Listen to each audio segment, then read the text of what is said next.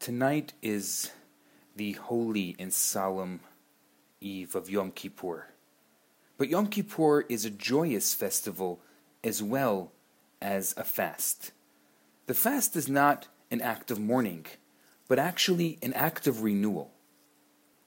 That's why we say the Shehecheyanu blessing, thanking God for keeping us alive and helping us arrive at this day. As we begin Yom Kippur, the day of forgiveness and renewal, it's a good time to think about how we can radically improve our chances of keeping the resolutions that we're going to make today. So here's an easy piece of advice based on research. Say that you've been procrastinating about going to the gym. So you resolve to yourself, tomorrow morning, right after I drop uh, the kids off at school, I'm going to head straight there for my workout. Psychologists call this mental plan an action trigger. You've made the decision to execute a certain action plan, working out. When you encounter a certain situational trigger, the school tomorrow morning. The psychologist Peter Gollwitzer, who pioneered the work in this area, found that action triggers are quite effective in motivating accomplishment. In one study, he tracked college students who had the option of earning extra credit in a class by writing a paper about how they spent New Year's Day. But here was the catch. To earn the credit, they had to submit the paper by January second. The student in this group intended to write the paper, but only thirty-three percent of them actually did so and submitted it at the proper time. The other group of students in this study were required to set action triggers, to note in advance exactly when and where they intended to write the report. For example, I'll write it in my dad's office on January second before everyone gets up. A whopping seventy-five percent of these students actually wrote the report. That's pretty astonishing for such a small mental investment. Action triggers can also aid people in difficult times. The psychologist Sheina Orbell studied a group of patients who were recovering from hip or knee replacement surgery. Some of them were asked to set action triggers for their recovery exercises, something like, I'll do my range of motion extensions every morning after I finish my first cup of coffee. The other group didn't receive any coaching on action triggers. The results were dramatic. Those patients who used action triggers recovered more than twice as fast, standing up on their own in three and a half weeks versus seven and a half weeks for the others. Gollwitzer explains that action triggers can have profound power to motivate people to do things they know they need to do.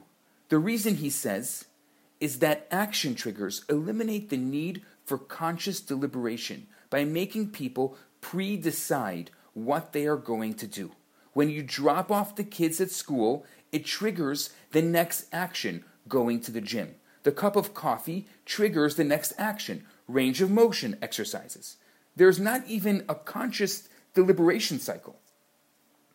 In preloading the decision, our actions flow automatically.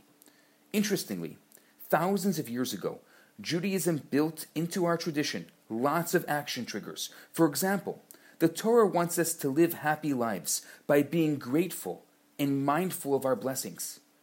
But it knows that we're busy, so it gives us an action trigger called brachot, or in English, blessings. When you pour a cup of coffee, stop for a moment and thank God. Say a quick blessing so that you're grateful. By giving you the vehicle of prayer, Judaism preloads gratitude. We all want to make space in our lives for things that matter, for family, for friends, for love and generosity, for fun and joy, for soul and God. Without them, life becomes empty. It becomes diminished. But we're often busy pursuing other things. So Judaism has an action trigger. It's called Shabbat. It's a dedicated day of stillness each week when we make space for all the things that are truly meaningful and important. By giving us the day of Shabbat, Judaism preloads serenity. It preloads renewal, preloads dignity and sanctity.